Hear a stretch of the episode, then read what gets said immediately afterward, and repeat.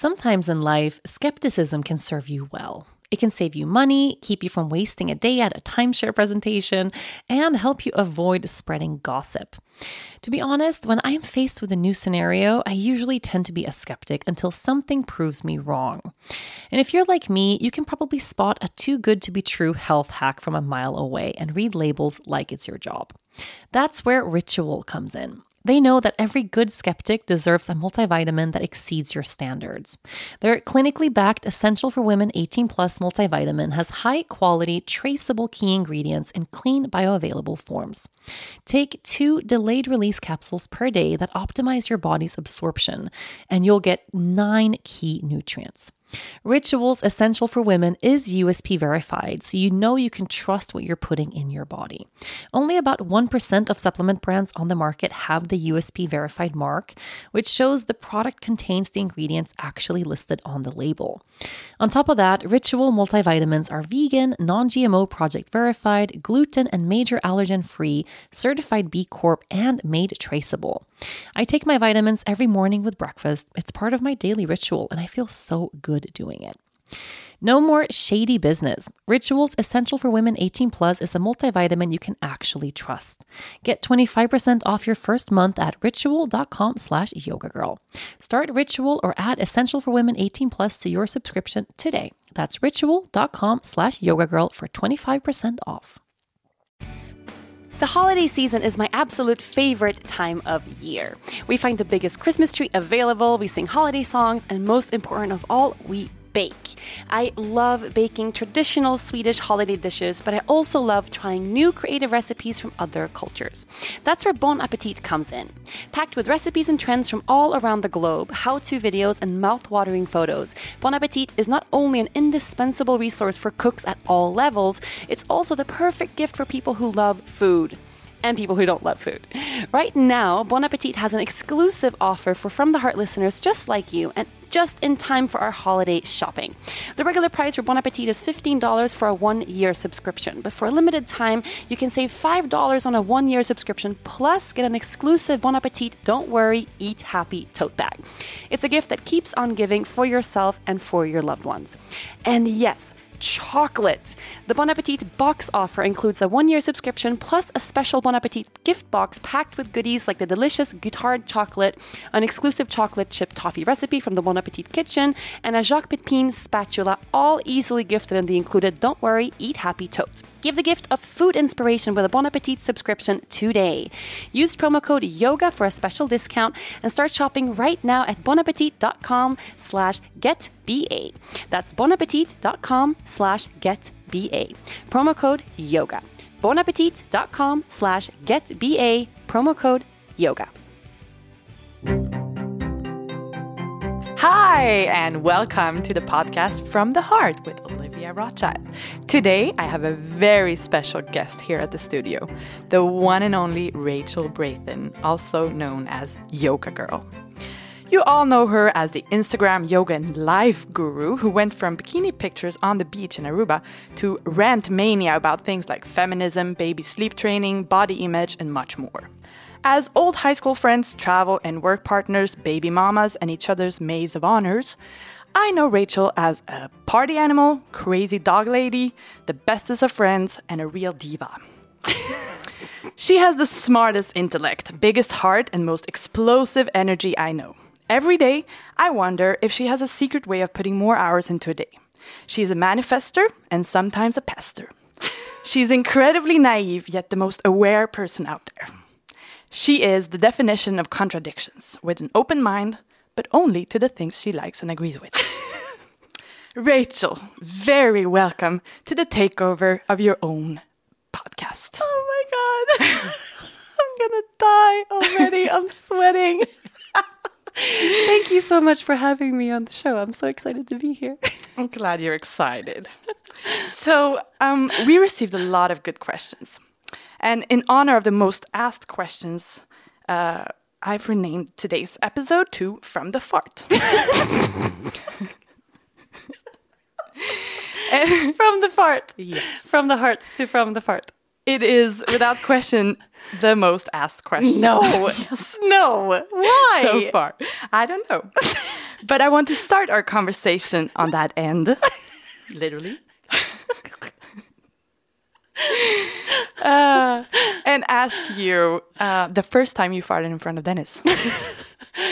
Oh my god, why are people asking about farts? That makes no sense whatsoever. know, probably because everybody farts, but nobody talks about it. Okay, that's interesting. Probably because you're the host and you do talk about farts. Mm, maybe.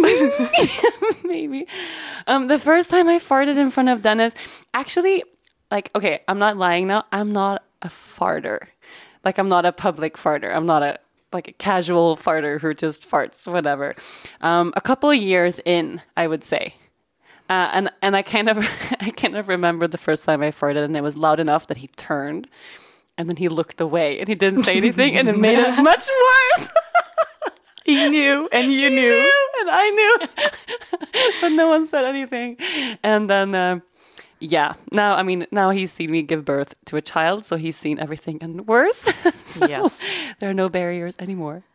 No. And so, but not to leave the fart subject just yet, a lot of questions were about the funniest story of farts and yoga classes. Farts. Oh my god, yeah. No, I have so many. There are some tricky poses. There's some tricky poses, and I know the feeling. So I, um, I had a really loud queef in a class once. like queef is the, you know, the fart of the vaginas. Like they should be more celebrated, but somehow they, I don't know, people are more embarrassed about queefing than anything else. yeah, yeah. I don't know. I think queef- queefing is awesome. It just means that your vagina has superpowers. It can contain air, birth a child, can do all these things. But I had a really loud queefing situation in class where like the class turned around and saw that I had, and then it sounds like a fart, of course. I mean, um, and the worst thing is, acknowledge it? how can I, it was like in the middle of class, but I wasn't teaching, you know. but all those people knew who I was because we're in my yoga studio, and I was just mortified, mortified. But I when I when it happens in class, I had it not so long ago that there was a really loud fart, and it was really clear, like it was in one of those quiet moments in between speaking in class, and everyone heard it, but. I, you have to just breeze through it, you know. You can't address it because they might be mortified. So I just ignore and I just dive into something else. But yeah, totally normal. We should fart more. Yes, or at least talk about farts more. Maybe I should rename the podcast.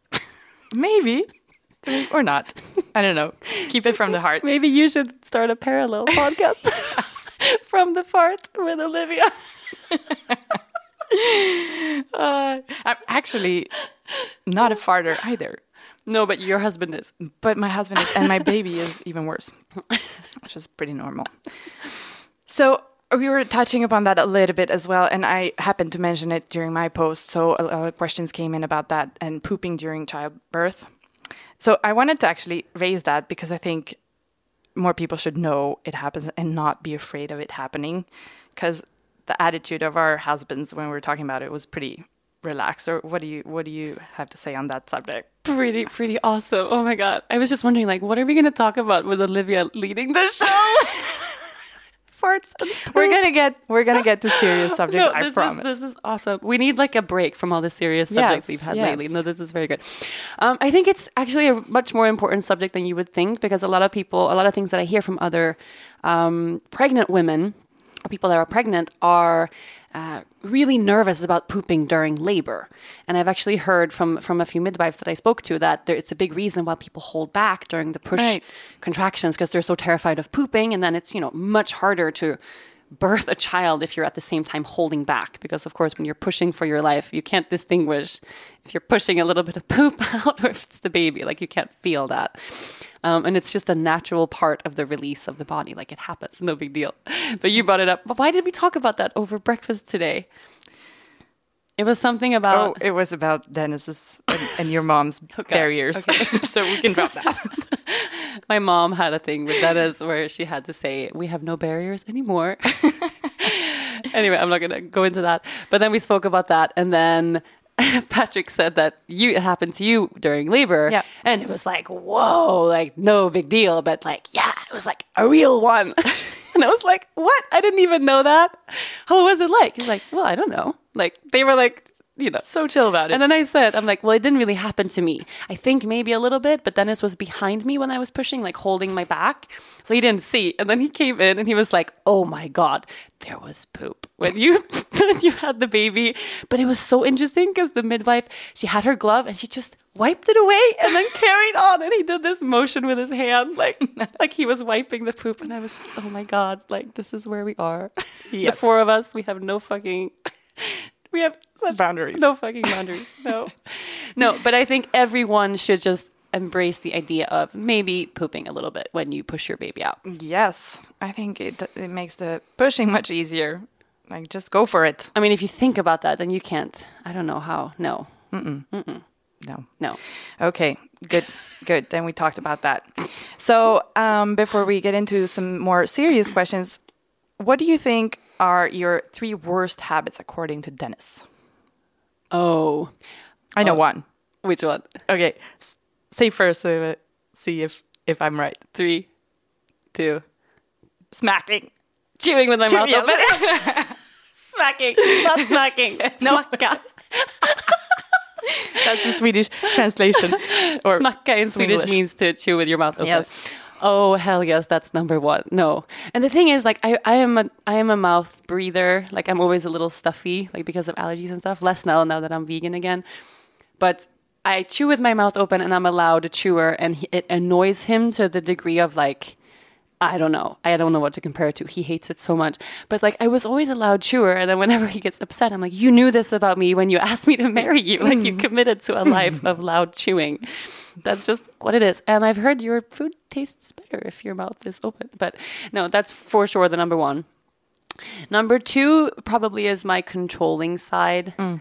like my micromanaging. Mm. Yeah, I'm always the backseat driver of everything, um, which he has kind of a relaxed, like he's kind of relaxed about it now. Like if I if I ask him something, I'm like, hey, um, like with the baby, I'm like, you think you could uh, could you feed the baby smaller bites because the food is all over her face and then it goes all over her hair and her clothes and I have to change her. I'm like, do you think you'd feed the baby smaller bites? Which is like, why am I saying that even? Like I should just let him be. And then he's like, hey, honey, you know what? I think I think I'm gonna feed the baby smaller bites. he does that with everything I say, as if it's like a genius idea. His he just idea. Had. Yes, yes, Yes. I'm like, hey, can you take the trash out? And then he's quiet. And then five seconds later, you know what? The trash is full.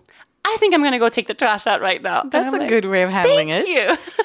yes, it's Yeah. pretty good. Yes, so we never fight about anything. No. Hmm. Number three, I don't know. I don't know. What annoys him? Like, what do we fight about?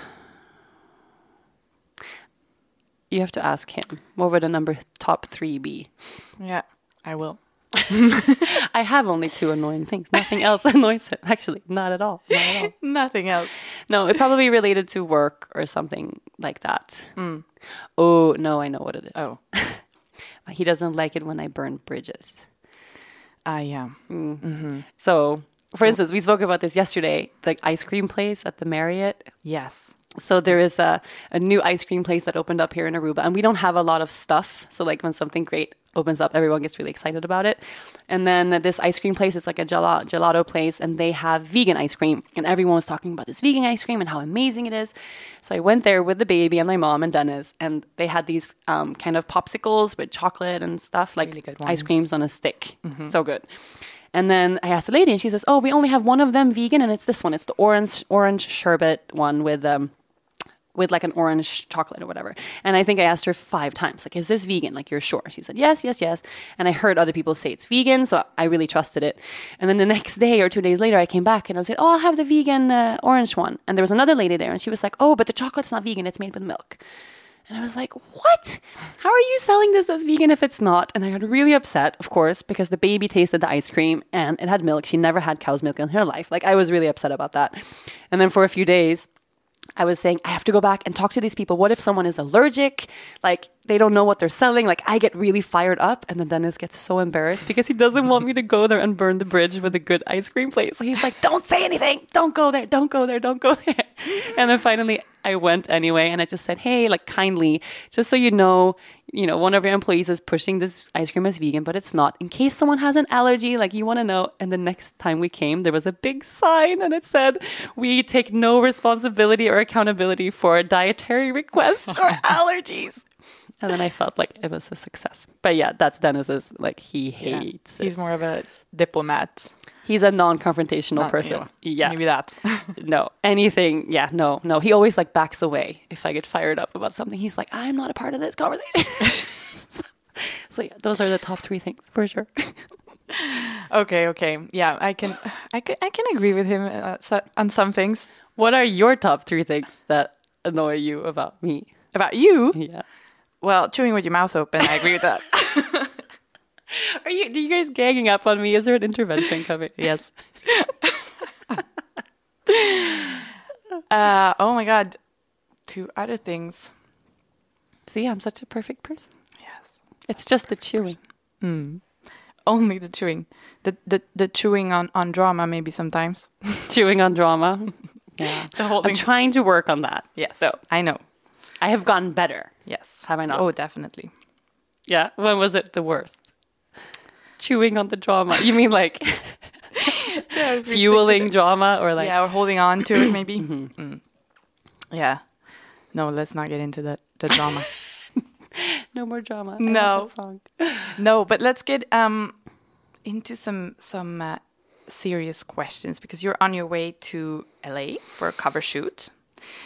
Yes. And I know and I can tell that you are very nervous. Uh, you're nervous both to leave Lea Luna for the first time, obviously, uh, which is very natural, but also I think for the shoot uh, for this big magazine, right?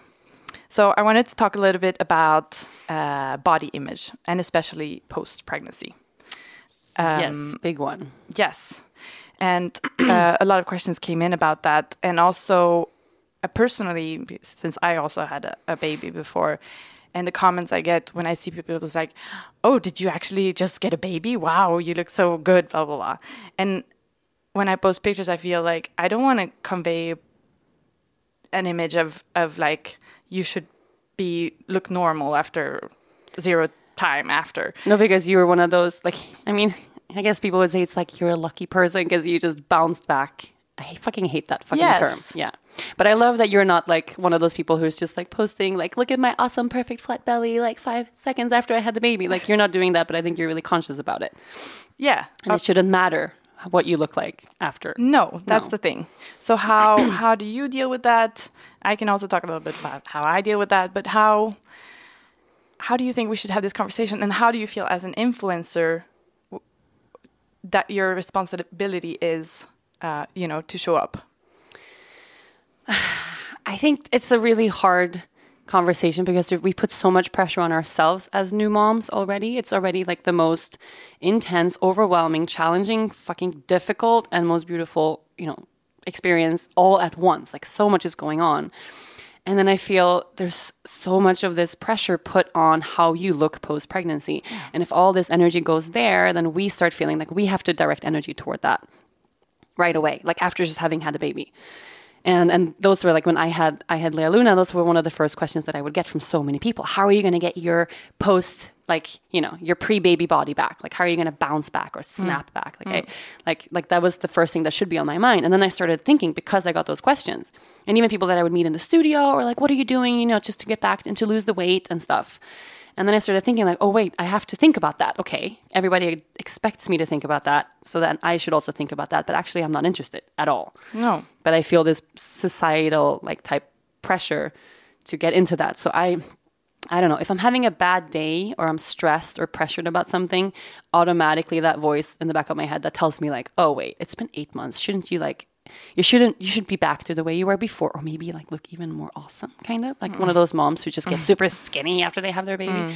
but if i have a good day and i'm anchored and grounded like it doesn't even occur to me then i just look in the mirror and i'm like oh my god i look so good like, Yeah. you know like Yes. it's just so it's really more about for me grounding myself and feeling at peace within. Like it sounds really cliche, but it totally affects how I, the thoughts that come up when I look myself in the mirror completely, completely. Yeah. And I even had, yeah, so now, I mean, part of the reason why you're hosting this podcast today is because I was like in the kitchen, half crying that I'm going to LA and freaking out about leaving the baby and the pressure of this big shoot.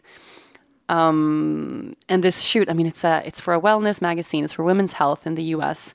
Huge magazine, like one of the biggest, you know, female wom- woman magazines out there. So it was kind of like I didn't want to turn it down. It's a big thing. I'm really honored that they would think of me, and and it's connected to these four other influencers. So, kind of talking about the future of wellness or the future of fitness. And uh, all the other women, I'm, I mean, I'm going to meet them tomorrow or the next day. Like, I'm sure they're super awesome and really beautiful, but they're really fucking fit. like, they are like, you know, like those people that, that post workouts on Instagram every day and they're like, you know, really into fitness, fitness, fitness, like being toned and being skinny and being thin and, and all that stuff, um, which can be great for inspiration. And a lot of people, you know, we should focus on health and, of course, like fitness and wellness. There's nothing wrong with that.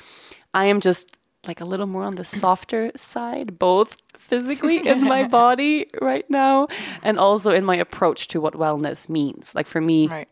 wellness is more about self love and you know how can i like for me personally how can i come back to that grounded place where i automatically look at myself in the mirror and i think i look beautiful versus the stressed insecure judgmental voice so not so much how can i work harder at my body so i'm more toned and more fit and then feel good about who i am but more how can i work on inviting more space for self love so that that judgmental voice doesn't even have to be there Right. How do you have any like practical advice on how to work on self love? There were some questions about that as well, and I know it's really difficult to cut out, you know, the thinking. Oh, what are they thinking? Or right being afraid of being judged um, at all times. But how do you do? You have any like really hands on advice um, for self love? Yeah, and this is so so interesting. We talk about this in our retreats and teacher trainings and, and, stuff a lot. So the single best way to get out of a negative thought pattern, or if you're beating yourself up about something, or you start feeling really worthless, or you know maybe you're having one of those shitty body image day, days where you look yourself in the mirror and, and just all you can think about is how you should be thinner or more fit or different. Um, it's a really nice contrast to all this, but the best way to get out of that your head in that moment is to get into the body. And what's the way best way to get into the body is to move your body. Mm. But there's a really different, you know, you have to approach that with the right intentions. How can I get into my body by through movement um, to feel, right? Not to change or to shape or to fix or alter something. Like those are such different things. So it's not about okay, I'm gonna like step on the treadmill and I'm gonna burn 800 calories right now, you mm, know, mm. or I'm gonna do this every day for X, you know, this very structured idea that we have about exercise or movement in a way to lose weight, to change what we look like. Not that. I'm talking about getting into your body in a way um, that allows that judgmental voice to just be quiet. And that usually means you have to kind of drop into this vibe of a child almost.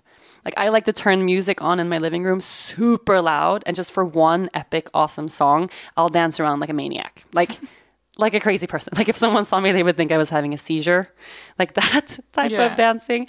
Or yoga, you know, if yoga doesn't have this mind or ego attachment for you, if you can find a, you know, drop into a practice that's really heart centered, um, or, you know, go swimming or go running or just do something, but get into the body, not for the purpose of changing it. Um, and then we need to practice self love every day.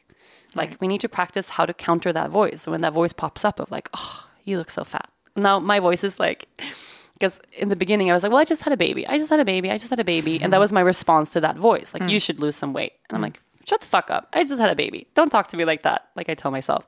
But now it's like, how long can you say you just had a baby? Like, I just had a baby eight and a half months ago. Can I say that in two years? I just had a baby. I don't need to have a reason or justification to look the way I look. No. At all. No. And I had to go through this now with this shoot where I'm looking at all these other women. I'm going to be on a cover of a magazine in a sports bra.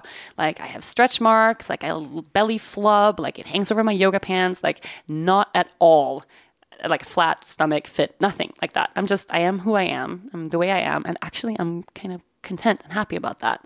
But then with this thought of I'm going to stand next to these four super fit, awesomely toned CrossFit type, like fitness women, you know, I start getting really insecure. So I called the magazine and I was like, hey, I just want to make sure that, you know, when I arrive, just so you know, I am not this traditional fitness person. It's not what I promote. I'm really excited to be included with this in this big feature and to be on the cover, of course. But I just want to make sure that you're going to have clothes that fit me, you know? Mm. Because probably they're going to be all size zero or, or size one or two or whatever when I get there. And this woman was like, I mean, she was very kind. She was like, but what do you mean? I don't understand. And I said, well, I had a baby eight months ago um, and I haven't, you know, I haven't done any type of shoot where I'm like in a bikini or in a in a sports bra or anything like that. And I just want to make sure that the clothes you have fit me. Like I'm a size large now. I'm not a size small medium. And her response was, "Oh, oh, okay. I mean, it does take some women longer to bounce back." And then I was like, and I know she was trying to be really, she was trying to be kind, like, "Oh, you'll get there," you know, Understanding. understanding, and you'll get there. Is this your mm. first? Oh, okay. But then I hung up and I was like, why are we so ingrained in this idea that we are supposed to bounce back? Is there anything like bouncing back? I mean, can you get back to a body pre-birth? Is that possible? I don't think so. No. Like things aren't the same. like they're probably never going to be exactly what they were. It's going to be my body now. And if we keep looking back at like, oh, that body was the better body, we're never going to be content now. And I if I keep going like this, I'm going to have 2 years from now and look back like, oh, when I just had the baby, like I was so beautiful then, you know, but I want to feel beautiful now. I don't want to wait. I know. We are beautiful now. And it's it's so hard to get those. And I think also like, you know, because you have that skinny, flat belly already. And then you get those comments of like, oh my God, you look so amazing. And people read that and then they automatically feel like, oh, I guess I'm not. Like, how can I work harder so that I can, you know? Yeah, yeah. And I really don't want to convey that message. And people ask also, so what have you been doing to look like that? And honestly, nothing. Nothing. Except I can I can say breastfeeding. Like if anything, uh, and I really don't say that you should breastfeed for these reasons. But if it can convince anyone to breastfeed, then it's just good. But man, he eats everything I have. So Right. but that's also a nice response. Like, it's a nice thing to say. I think you could do that when people ask, How did you get there? Like, actually, I didn't do anything. This is my natural anatomy. yeah, you know. So, like, this is just who you are. Everyone is different. And I would love, I mean, for anyone listening who feels insecure or feel like things should be different, um, just think about all the energy that is, you know, that your mind takes to that place of, I should be different. I should be thinner. How can I work harder? How can I, da da da da da da. All that energy can be, can go to something better. You know, if you spent that much energy building yourself up, talking about how great you are, how beautiful you are, the good qualities you have, you're an awesome mom. I mean, we would, I think the world would look pretty differently if we spoke to ourselves with that kind voice instead. yes. And I'm not saying we should sit on the couch forever and eat Ben and Jerry's until we, you know, feel like shit. No, like we That's should not all either. No, of mm-hmm. course not. Mm-hmm. Like I do yoga every day. Mm-hmm. Come on, like I'm at the studio practicing yoga 60 to 90 minutes a day. I sweat, I move, I have a healthy diet, I eat a lot of chocolate, I drink a lot of wine, but like I'm a healthy person. Um, I'm just not trying to change. I'm just not trying to, you know, get abs back or whatever. I'm just moving in a way that makes me feel good. And I want that to just be enough. That is enough. Yeah. Good. But we'll see where this where this shoot goes. I was thinking like if I get there because it's such a big magazine and it's in Los Angeles and I know the vibe of these types of shoots like it's like ugh. and I was thinking what if what if I get there and there are no clothes that fit me? Like what if that's a real thing? Will you go naked then? I'll be naked. Everyone else will be in their like super cute little like shorts and I'll be I'll just be naked. Imagine those four girls are glossy and like looking perfect and then I'm standing on the side like looking sad. no, I cannot picture that at Naked, all. naked and sad. standing sad. Naked and no, proud. it'll be good. No, but I think if that would be the case, I think I would publicly talk about that in my social media yeah. for sure. Like I don't want to, you know, turn any, you know, fight against any big publication. Like you don't want to create like drama for no reason. But maybe if it would open eyes to something different, maybe I get there and it's like the most body positive thing ever. Right. It's just hard to think because I look back at the covers that they've had and it's a size zero woman every fucking month. Right. But they did invite me, so. I mean that says a lot. So, They think you're a size zero. or or they just you know there's change happening. there is change, definitely, and you you are contributing to that also, and just doing. I mean, making it what you want it to be, and Can, that, can that's you what's good. just come with me? no? I'm here taking care of the podcast, running the studio. So take over everything. Can you take care of Dennis too, please? For sure. You are listening to From the Heart Conversations with Yoga Girl. If you have been tuning into my podcast, you've heard me talk of the bra of all bras. It revolutionized the industry and after years of avoidance, even brought me happily back on the bra train. Ladies listening, you deserve this amazing comfort. This holiday season, give yourself the gift of Third Love. ThirdLove uses thousands of real women's measurements and super smoothing memory foam to create bras that are crazy comfortable and make you look and feel great. ThirdLove offer bras in sizes AA through G as well as their exclusive half cup sizes. With over 15 styles, including strapless and plunge, there is a bra for every holiday party you are dressing for. If you're not sure about your proper size, you can chat with a fit specialist or take their Fit Finder quiz as you shop from the comfort of your own home. Because ThirdLove knows it's the season to spread cheer, they're offering you 15% off of your first purchase so you can feel and look your best this holiday season. Go to thirdlove.com slash heart right now to upgrade your holiday style with a perfect fitting ThirdLove bra and get 15% off of your purchase. That's thirdlove.com slash heart for 15% off of your first ThirdLove bra. thirdlove.com slash heart. Do scents evoke memories and transport you back to being on the beach during your favorite vacation? I know they do for me. Osea's Undaria algae body oil smells like summer or the beach in Aruba, bottled with all natural, uplifting notes of mango, mandarin, grapefruit, lime, and cypress. But it's not just about the elevated scent. This body oil is clinically proven to instantly improve skin elasticity and deeply moisturize, leaving skin silky and soft. It delivers that coveted post vacation glow, like you just returned from a tropical getaway.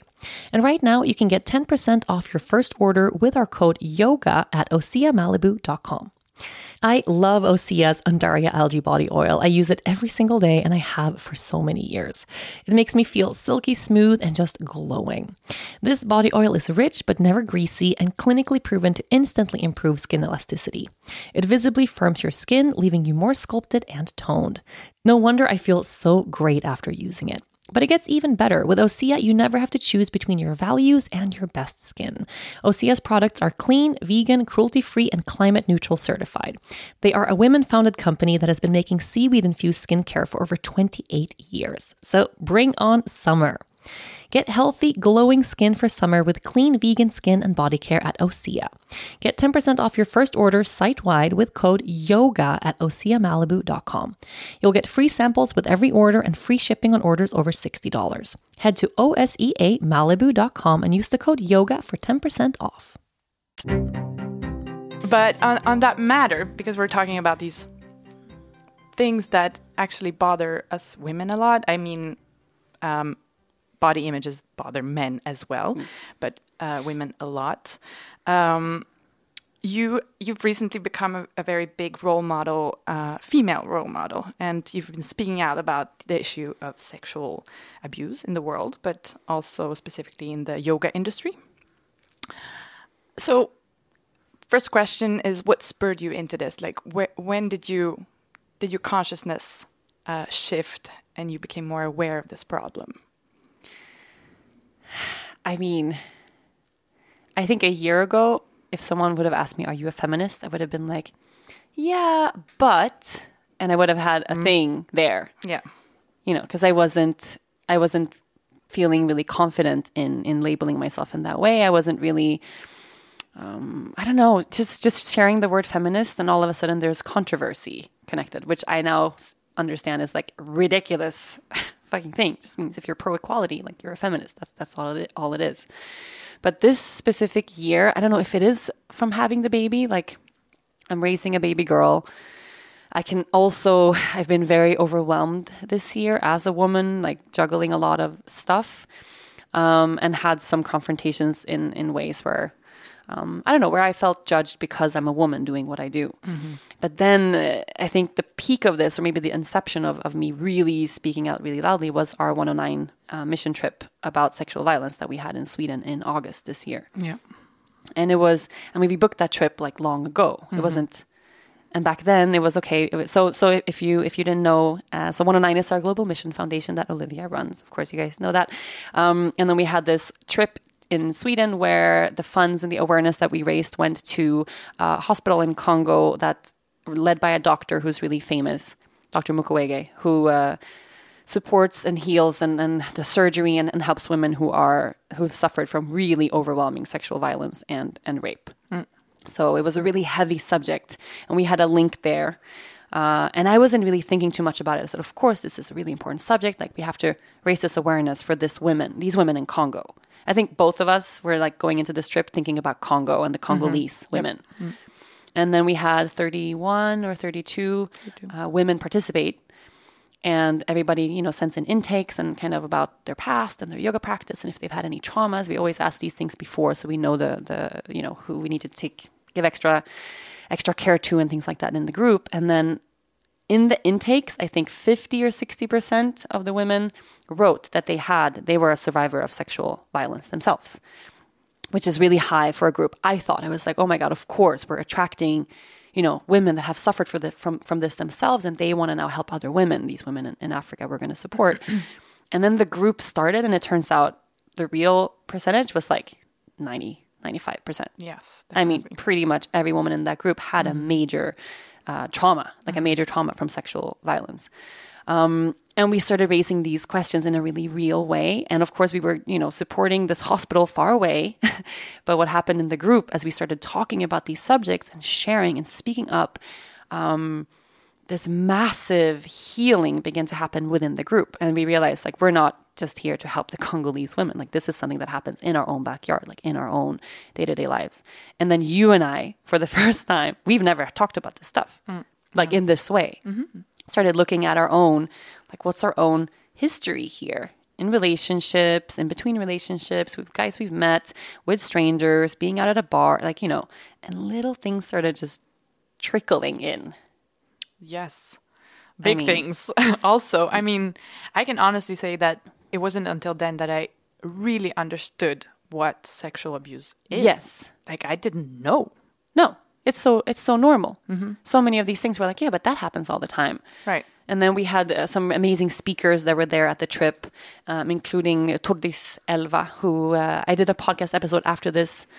After this trip that we had, you can, uh, if you're listening and you want to tune into that episode, uh, Thordis Elva. It's about overcoming and you know, it's about forgiveness, but it's about being a sur- survivor of of rape, and just her take on this, how she spoke, uh, it clicked something. I mean, in both in both you and me, and I started thinking about these things that I always brushed off as normal, like having my ass grabbed.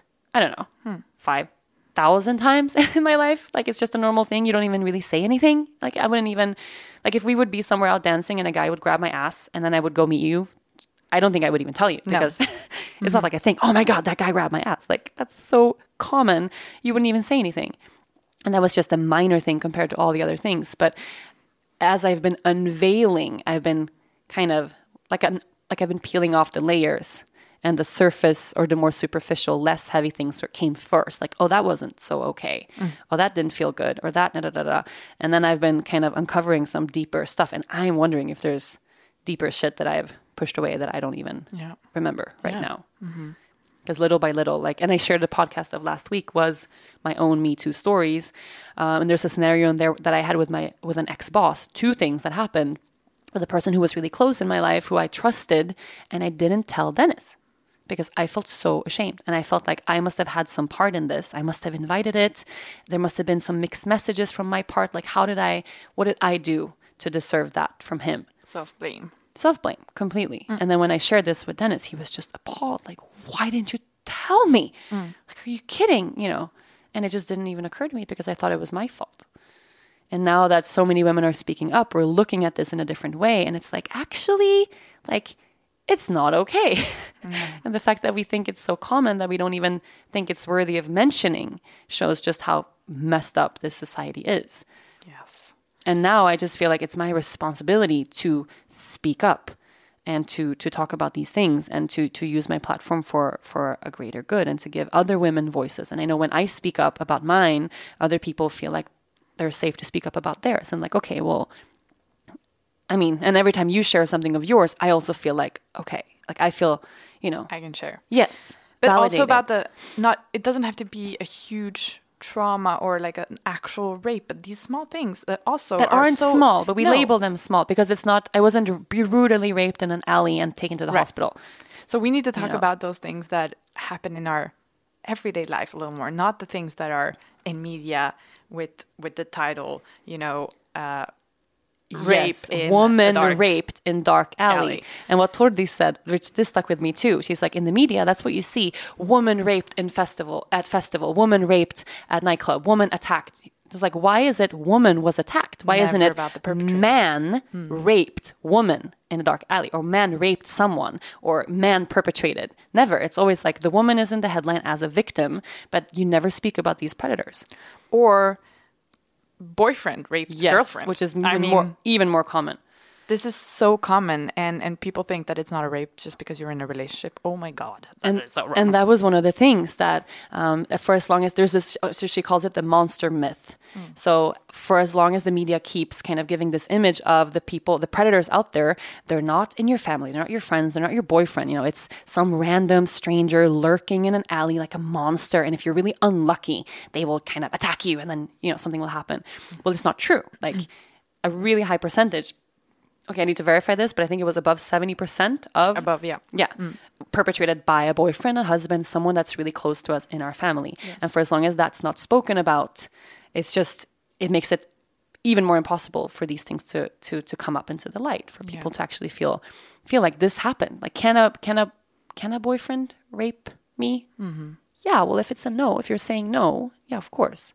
But that was just such a, a foreign, a foreign concept, you know? Yes. Like my body is my body. If it's not a yes, it's a no. If it's not consensual, it's not okay. Yes. So, okay, I'm going to ask a pretty difficult question, but I'm going to ask it anyway. Hmm. What, according to you, is the single most important thing in the fight against sexual abuse towards women? I okay, we've only been having these conversations now for I mean in this depth for a couple of months. Hmm. And it was after the trip that we had with 109 that the Me Too movement came out. Like I feel like after there's so much momentum through it happening. Now I'm I just today published Me Too, the yoga stories about um, women that have had horrible things happen, um, you know, from their yoga teachers or someone they thought was a guru, like within the yoga community. And in, I used to think, okay, we need to speak about this more. We need to not blame ourselves. We need to, um, you know, not name a woman a, a victim, but a survivor. Like we need to shed light, light, light. We need to be empowered to speak up and to out the people that do this. But the more I, I go into this subject, like we need to talk about the boys. Like we need to talk about the men. Like what kind of men are we raising? And it also mm. goes into like our husbands and you know, both you and I were super blessed to have really gentle, sweet, humble, amazingly loving husbands. Hmm. But they are both Aruban guys. They grew up on an island that's really, really machista, mm-hmm. which means like, like I t- tell this story a lot. The first time Dennis ever took the baby out downtown on his own, like I was teaching yoga or something, and he took the baby out. A woman approached and asked if he was a widower mm. because you never see a man alone with a baby. The men here just they don't take care of the baby. Like the fact that he's a stay-at-home dad is insanely controversial on this island because the women have the babies, the women have the babies alone. Often like the guys are not even present at the birth. The men are not even allowed to stay at the hospital because they're not considered a part of the family unit. So this culture of this island is, um, you know, the woman stays at home in the kitchen and, and takes care of the babies and cooks and cleans and this and this and that. And it's really common for a man to have several kids with several women and, and not really be present with them. Like that's the culture where we are now. And we have two husbands, you and I, who are, you know, from having grown up here, like, I mean, it's totally at level with having grown up in Sweden, like really equal, you know, supports us like crazy. Both of them are kind of stay at home dads. Like it's mm. really beautiful. Mm. But I see the way they talk to their friends, their chat groups, like photos, like jokes about, you know, sexual jokes, sending photos of pornography, like little stuff like that. That's just part of their like guys being a guy. They're just joking. I see that a lot in the big groups of guys. Not when they're alone ever, but especially in these chat groups that I fucking I hate these chat groups. But I feel like we have to uh, just exactly the same way as we're educating small girls, like don't wear provoking clothes or don't walk in dark alleys. We need to tell our boys always look for consent, like educate them about what consent is, about what sex is, about what intimacy is. Not even that. questions. Like starting at, like it needs to be okay for a boy or a man to be vulnerable. Yeah, That's the thing. Like what we deem a feminine quality. You know, if we raise these boys, boys should be boys, and boys should play with monster trucks. And if a boy falls down, it's like, come on, be a be a be a big Mm-hmm. boy, stand up.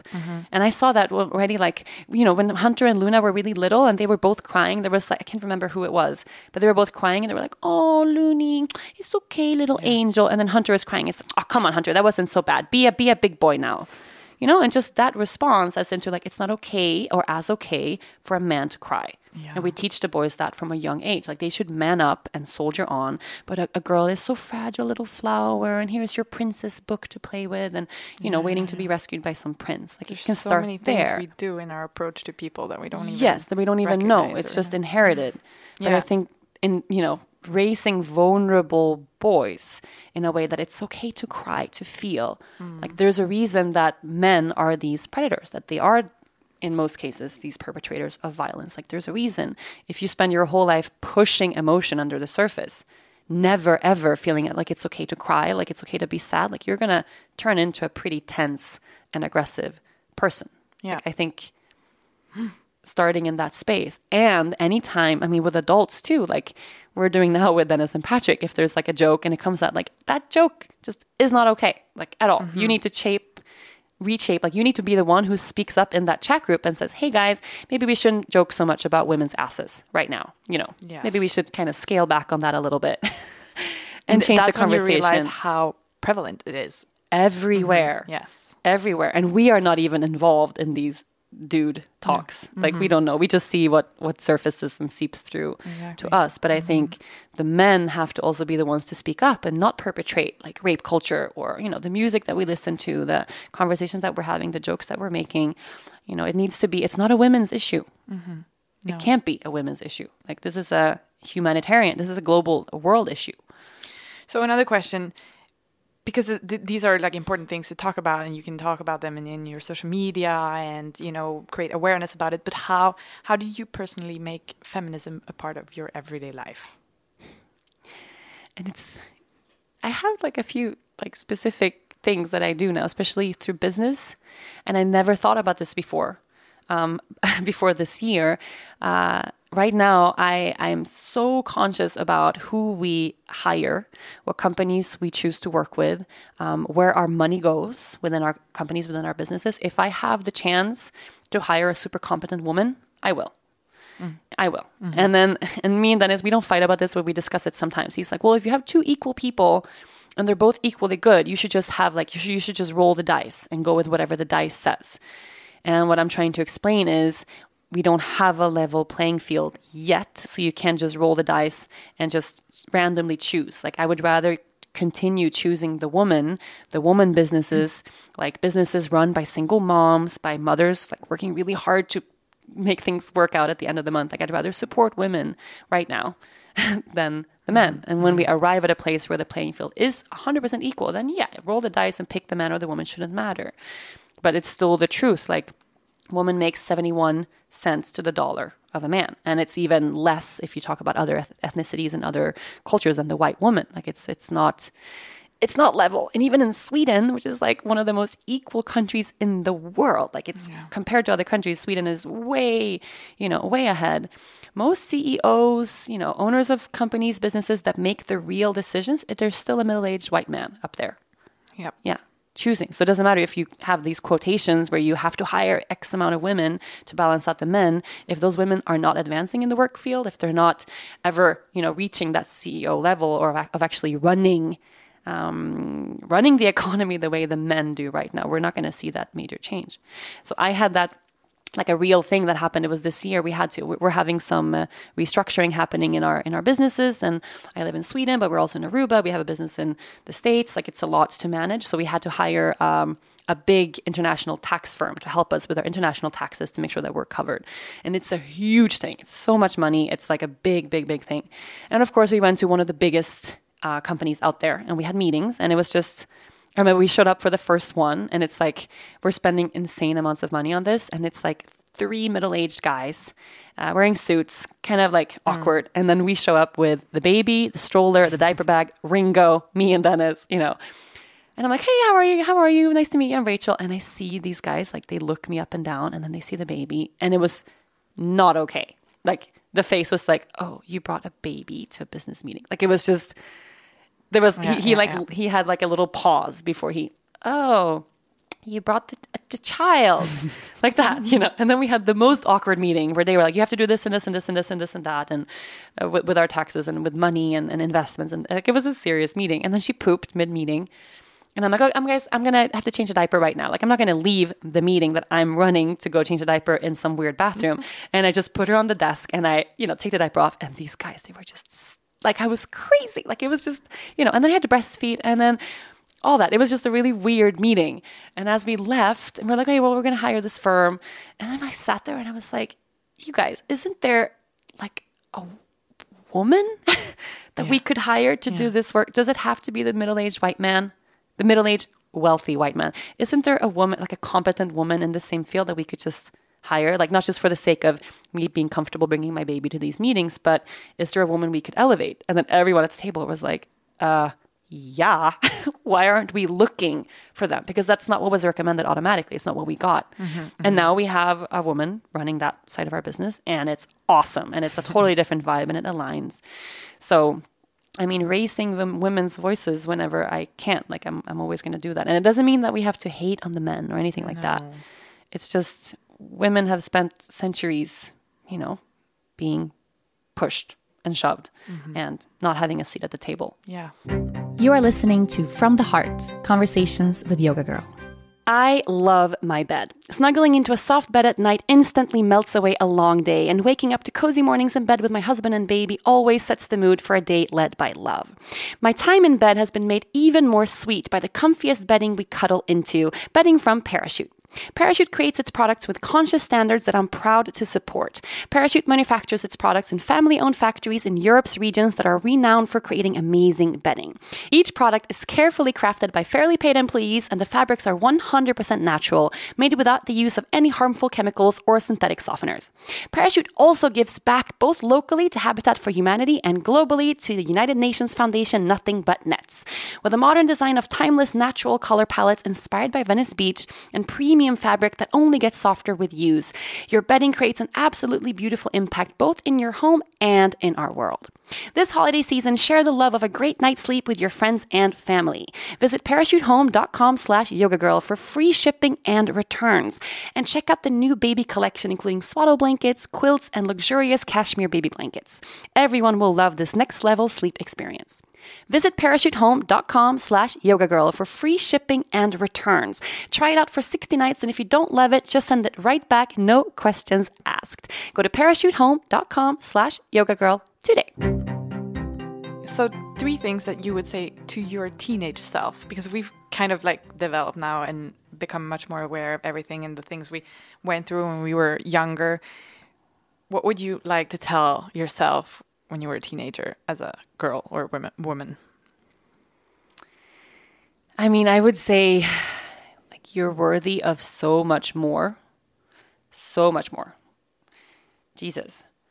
And even then, like I kind of had this skewed idea that um, you know, the the successful people in life, like it was always a man, you know? It was always a man. It was always a, if, if there was someone around that had a lot of money or that had companies that was successful, it was always a guy, and then there was like a woman on the sideline. Um, and I think I had this kind of skewed idea of what it meant to be successful. Like you have you had to have these very masculine qualities. Um, you know, so I wish I had I had it instilled in me at a younger age. Like uh, one, you know, women do have a seat at the table, and it's major. And also, leadership qualities are not only masculine qualities. Like it's there's something really beautiful about leading with vulnerability about leading you know a team through love rather than through fear and through you know drilling this super strict like you know this kind of harsh um, masculine side of leadership that we see a lot in the work field i wish i was told when i was younger that um, it's okay to honor and hone these softer qualities and still be able to lead and to guide and to have a voice because i think I, I went you know, I didn't think I was very worthy. And I think to get ahead, I thought I had to be super harsh and like, you know, like Right. kind of a fuck you attitude a little bit. Have that a little bit. A little bit still. But no, to be worthy and to and, and sexually, I kind of, I wish someone would have sat me down and just had a major conversation about consent Yes. because I didn't know. And I was never raped. Like I never had, you know, but there was definitely questionable moments in my life where I went along because I thought that's what it had to be. Um, where now I would have walked away like 100% or screamed or said something or filed a report or at least, you know, spoken up where I just, you know, probably didn't even tell anyone because that's what it was like. You Yeah. And it was probably your fault because Yes. this is that. Yeah. Good. Yes. Thank you so much. And thank you for taking the fight for all of us. Hmm, thank you. I mean, and you you helped me so much with that. yes, your platforms now are like I can tell when you're having a fiery, a fiery week because all you post is like It goes up and down. it goes up and down. No, I know, I know. No, but, but I I- mean, how do you feel? Because you are raising a boy. Yes. And I'm so excited about Yes. that because I feel like I'm contributing to feminism just by having a boy. Yes. Yeah. No, and but I'm also very um, mm, um I I try so hard to think like how am I integrating feminism into my everyday life? The first big big step for me is recognizing what it is. Like there's so many moments uh in out there like when you're walking out in, on town or talking with a friend or hear somebody else talking uh, there are patterns that are just not okay anymore but they're so rooted so you don't even notice Like them. what? Just having a for example a picture of a girl when you're doing a marketing for whatever what. I mean that's old but it's still so out there. Did you the see that big uh, Billabong scandal? The surf brand Billabong. Oh, yes, yes. Yes, it was on their homepage, and it was like on the left, men and women. It Mm-hmm. said like to where to where to to purchase apparel, and on the men's side was this super cool surfer in like a big air, like a big jump, and on the women's side it was a girl in a thong bikini lying on the beach.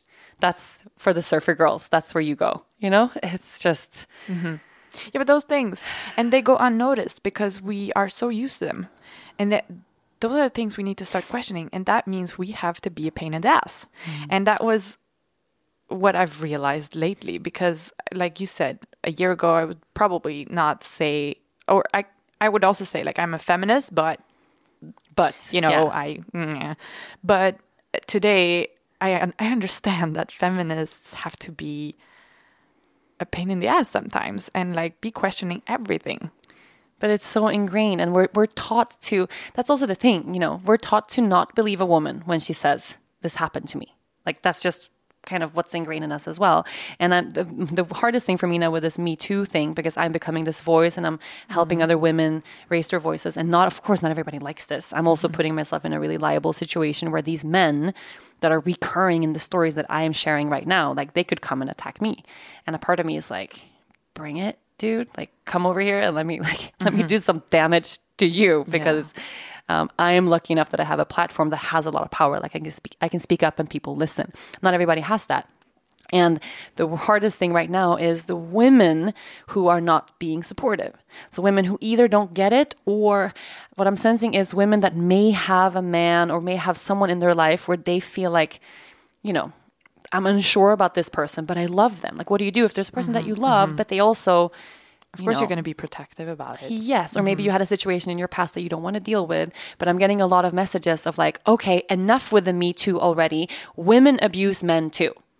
And I was like, you pulling an all lives matter now. Like, people don't.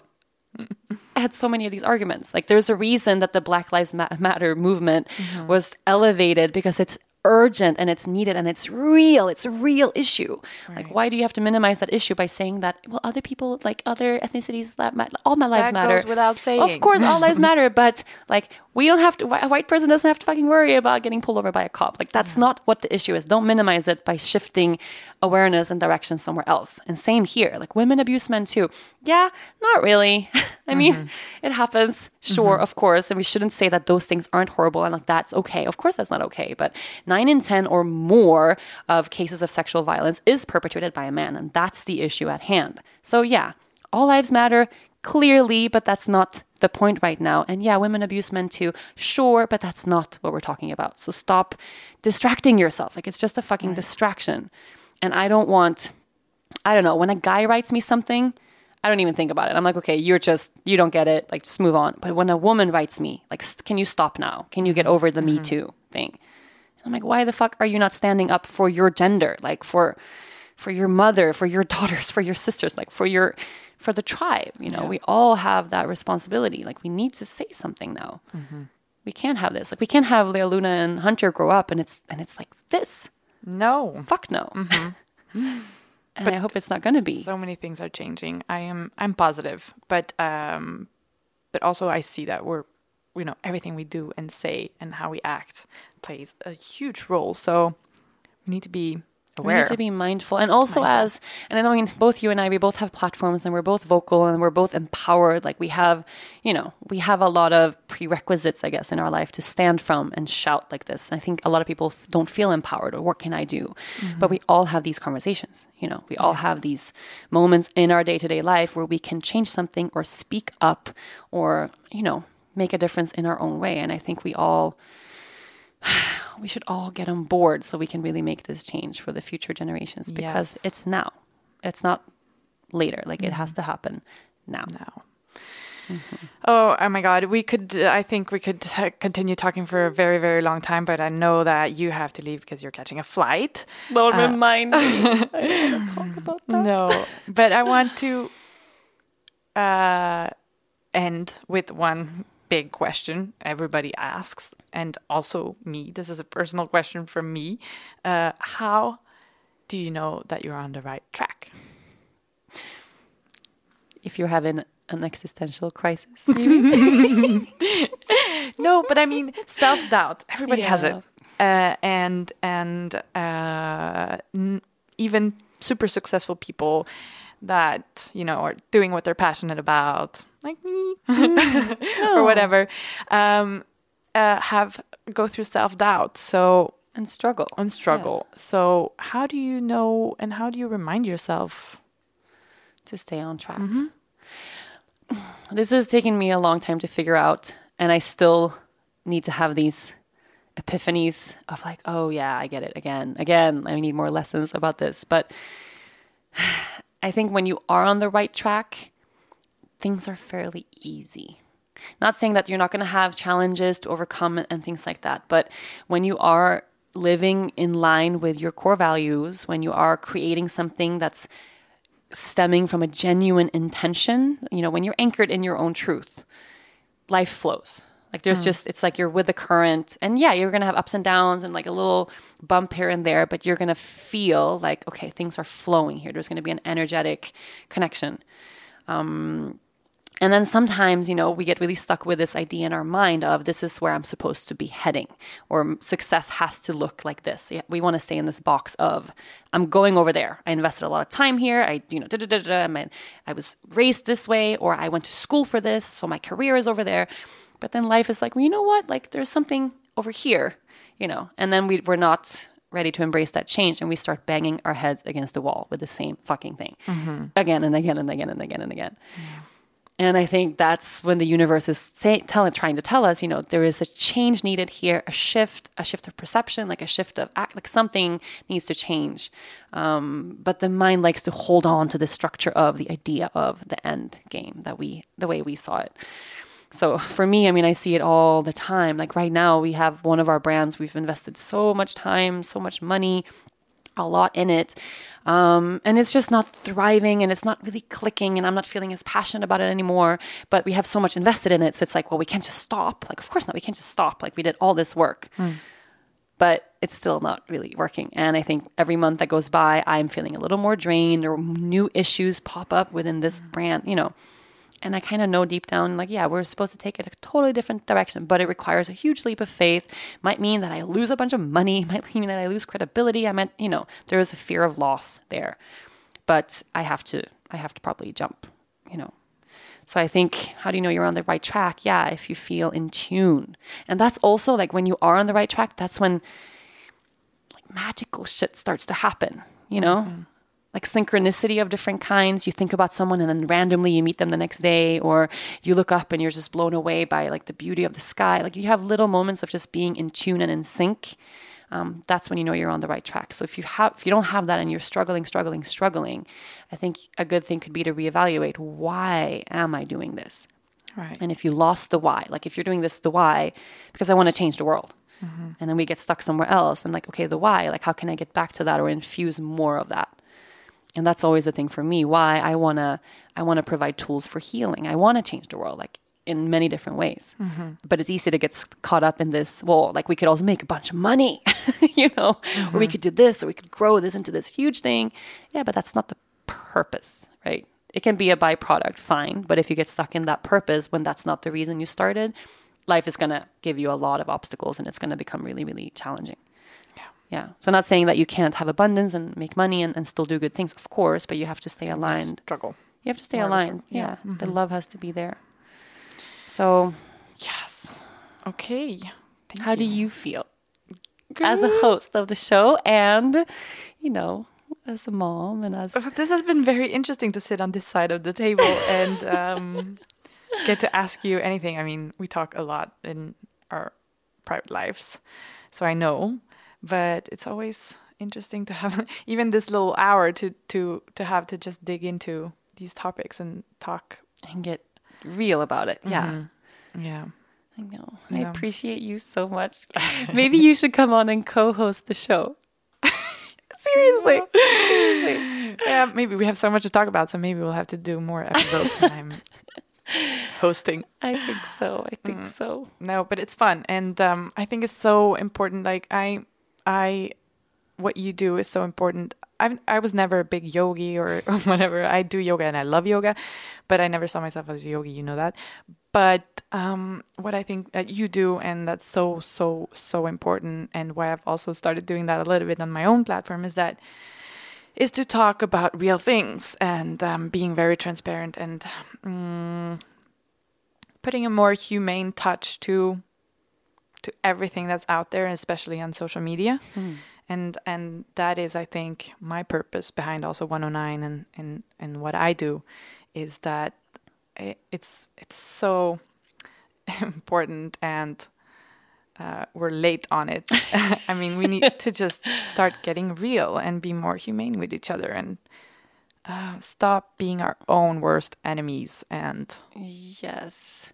Self love all the way. And then we, I think we forget because we also live these lives where we have kind of a conscious vibe around us. Like we're with, we spend time with people that think about these things and, you know, but there's a whole world out there filled with people that just beat themselves up about everything every day. right, you know and there's also a lot of and i know this is part of like your and mine next next step next part of, of what we're doing together. But um, there's a lot of influencers out there a lot of celebrities a lot of people with a lot of power especially within social media um, that don't think about this at all or maybe don't realize the power that they have within their platforms when it comes to how people treat themselves you know? Yeah, and not only the the responsibility or opportunity that influencers have, but also all the people out there following people and the communities. You have the power, or you're putting the power into these people. So so choose wisely and choose the people with the right values. exactly So yeah.